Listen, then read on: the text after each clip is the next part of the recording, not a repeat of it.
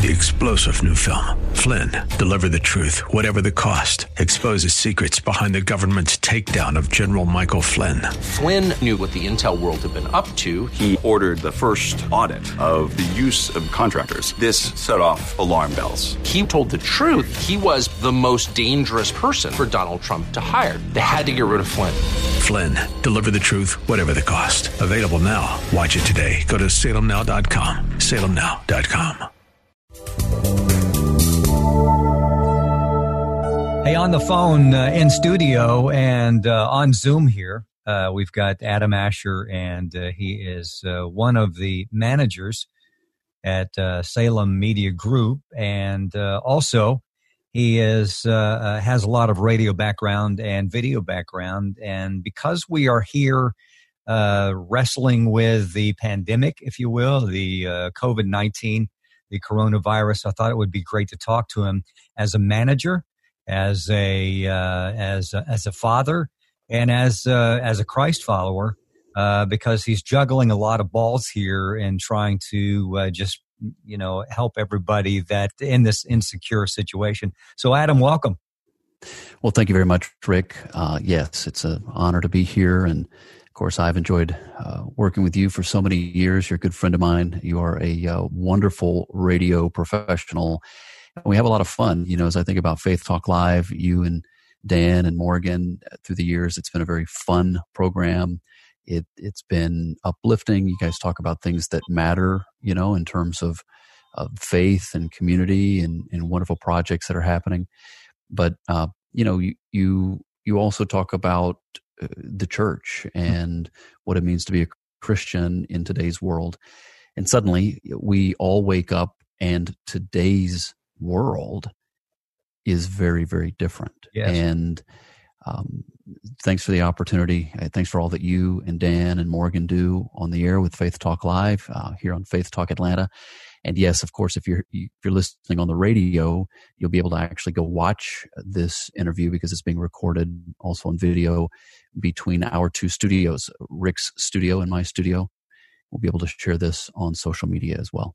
Adam, let me ask you this first. Uh, as far as you personally, when you first heard this, um, Uh, before you know the grocery stores were being emptied of toilet paper and meats and milks and all that kind of thing did you think it was serious at all? Was it just like oh okay here's another flu uh, you know it's in china we get flu every year it's a little different it's got a different name. How'd you feel about that? What what was going through your mind? Well i thought i always took it seriously. I mean i think most people did but we didn't really know how serious it was I think I think my journey through this has probably been like so many people's journey. I first heard about it when it was affecting uh, Asia, and uh, you know I have a lot of friends around the world, and I've had the opportunity to travel and and uh, I, I I love my hometown of, of Atlanta, Georgia, always have, but I tend to have a very international perspective and have friends from all over the world. So I knew about this. I knew this was happening in Asia. I knew it was affecting China. I knew that it was affecting uh, Malaysia. Mm. I knew it was affecting Australia. And it just as it began to spread, um, and these things do, and they have happened before. And back in December and in January, my friends in that part of the world were, I knew they were carrying a burden. And I was a bit of, I, I tried to speak encourage, you know, words of encouragement mm-hmm. uh, to them and meant every word of it. And of course, it was all true. I hope, you know, just taking things one day at a time and, and being careful, but not despairing and stuff like that. But I think now, uh, as we have seen in the last week, week and a half, as we've watched everything go from uh, serious to really, really serious in mm-hmm. terms of how we're taking it as a nation. Uh, my concern has gone up, and and we're having to do a lot of different things to uh, heed the warnings and the requests by the government and the governments. But now, just to close that thought there, I'm now I'm feeling what I what my friends were feeling uh, a month ago, two mm-hmm. months ago. I have an appreciation, I think we all do, of what it's like for a virus like this and a threat like this to go away our daily lives. Mm-hmm. And I think we're all dealing with that. And, you know, that's a, uh, that in and of itself is very serious. You know, a lot of folks I've heard uh, on television, radio, uh, social media is that they're trying to compare this with 9 11. They're trying to compare it with the crash of 2008. And really, there's not a comparison. Uh, we were kind of limping by on those two events. It was shocking. But I think this is going to have more effect on us in so many ways. Obviously, because I'm talking to you from my studio at home, your your studio at home, we're quarantined. Uh, we're not able to go to our our radio station, our studios that we normally go to in uh, downtown. So you're having to not only do your your skill, your craft uh, over the microphone and video there and here, but also you're having to manage people at a distance. Uh, what have you found? Uh, I mean, this can be scary on an employee's uh, in an employee's uh, perspective. It can be um, a little bit scary on all levels. Really, how how are we doing? How is uh, how are the employees doing, and how are you handling uh, the employees at this point?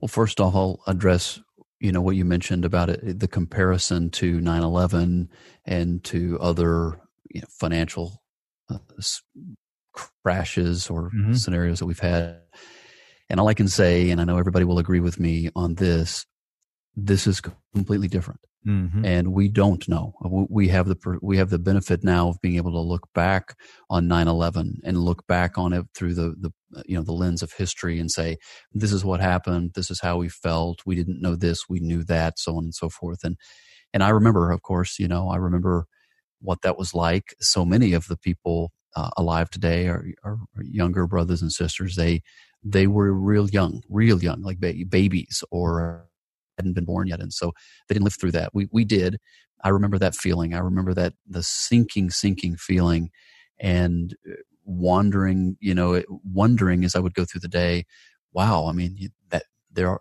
we're being, we, we must now live with the fact or the knowledge that there are other people who wish to do us harm. That was the lesson we took from 9 11 mm-hmm. and our world changed. And, you know, we, we adapted and, and did some things we needed to do and um, bounced back as a nation. Well, now we're, we're being told that uh, the threat is uh, invisible, it is unseen, and the threat could be in our friends, it could be in our family, it could be in us. Uh, right now, as we stand now, very early in the nation's response, and um, the uncertainty is very, very real. It's very, very concerning, and uh, it, it, forces us, I guess, to the, the, uncertainty, right? Which is to be to really not know how bad how bad is this threat? Right. How bad is it? Mm-hmm. And what what are the effects going to be? So we're as a nation we're pulling through that. Uh, you know, my own family is is pulling through that as we uh, deal with that.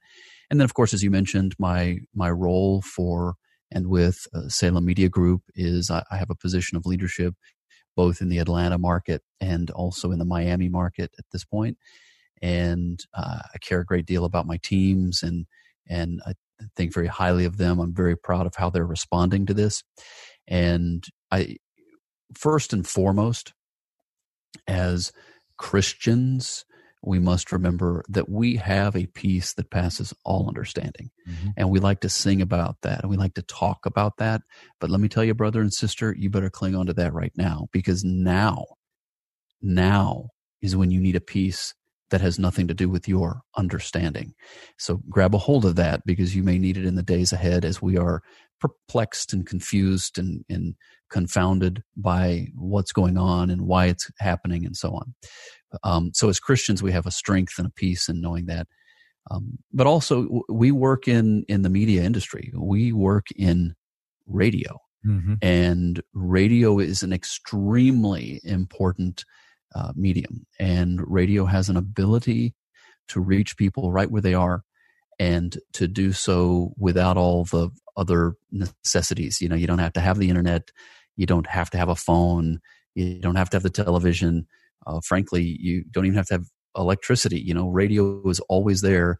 If uh, if you've got your radio and it's got battery power or whatever, hmm. um, radio has a very very important role to play during uh, times where we're just not sure. You know. Uh, where things are headed. So, in, in that regard, I'm proud of the teams. I think they are uh, stepping up just as you are. Uh, we're trying to play our. I know I'm talking a long time here, Rick. Sorry, um, but we're trying to do our part. You know, we're trying to stay um, voluntarily quarantined. You know, it's all voluntary at this point. We're just trying to limit our interaction with other people because that's how we can help and that's how we can fight the spread of this virus.